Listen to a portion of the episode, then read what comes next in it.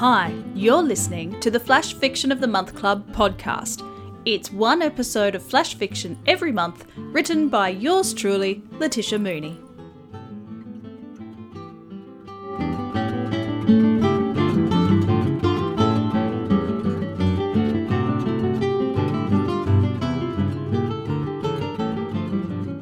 Flash Fiction of the Month Club podcast episodes are recorded up to a year after club members have already received, read, and loved their deliveries.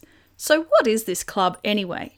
For just $4.50 a month, you receive the latest flash fiction from my writing desk. It's designed by me, the author, features free art by amazing artists, and is printed on heavyweight silk paper. Then it's addressed by hand and posted to your house.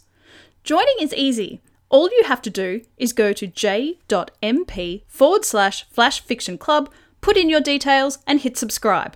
Then you, too, will be one of the exclusive members who get the latest flash fiction hot off the press. Welcome to episode 4 of the Flash Fiction of the Month Club podcast. Here we go on the piece for this month. Invaders swooped through the sky like a never ending rain of wheels. Nobody knew what they were. Aliens? Objects? Most humans assumed aliens and became territorial. But these were strange. They didn't only not hit the ground, despite being pelted in from the upper reaches of the heavens, they stopped just short of actually hitting anything. Not just the ground, right? Anything. The airspace filled with wheel like somethings. They stopped mid air, hovering. They were like it for days, weeks. They grounded aircraft in every city. Nobody could, ri- could risk taking off. All major cities were affected first, all at once. In the beginning, there was an insane panic as the media picked it up and started yelling about it. They got hoarse after a week of shouting, then bored, then regular programming returned. After military organisations around the world had shot at a few, causing them only to vanish and be replaced by another, even the shooting stopped. We looked at them ever since. The sunlight ripples through them, hitting the ground and the plants as usual in some crazy filtering pattern that lets the sunlight in and blocks human vision out. The pattern seemed to focus the sunlight. It felt hotter, seemed easier to get burned. The media told us that it wasn't because the sun was hotter, but because it reached us through a kind of focusing. I'm calling bullshit on that one, but nothing else seemed to be able to explain it. Once the city's skies filled up, so did regional skies and islands, and eventually it seemed like the entire world was filled with these spinning, waiting wheels. At least, the media assumed it was the whole world. Anywhere there were people with pens or cameras or internet, the wheels appeared over ocean shipping paths, over icebergs, over land. Then, one morning, when I opened my windows to the world again, I noticed that they were gone.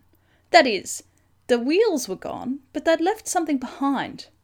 A crazy pattern was burned into the landscape. Everywhere you looked, there were straight lines, curves, crossbars burned into roofs and trees, grasses and roads, flower beds. It beat the hell out of crop circles. It seemed to be a continuous pattern, ever connected, burned with such an intensity that nobody could ignore it. I saw people on the street looking, but not touching. Then the phone rang. Dropping the curtain, I leaned over the table and grabbed the handset. Hello? Have you looked outside today, Dr. Martin? A warm, unemotional voice caressed my ear. It was my second in command. I looked at my watch. It was precisely the earliest time he was permitted to call me. Yes, I'm looking at the pattern. It isn't a pattern. It appears to be a complex equation, or at least partly an equation. I frowned. Why does this warrant a phone call? I picked up the edge of the curtain and stood between it and the window in all my grubby dressing, gown glory, neighbours be damned. My 2IC hesitated.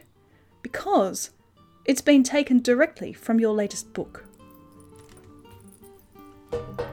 If you enjoyed this episode of the Flash Fiction of the Month Club podcast, please rate it and review it so other people like you can find it. And if you want to get these episodes sent to your house in beautiful little envelopes every month, you can go to j.mp forward slash flash fiction club.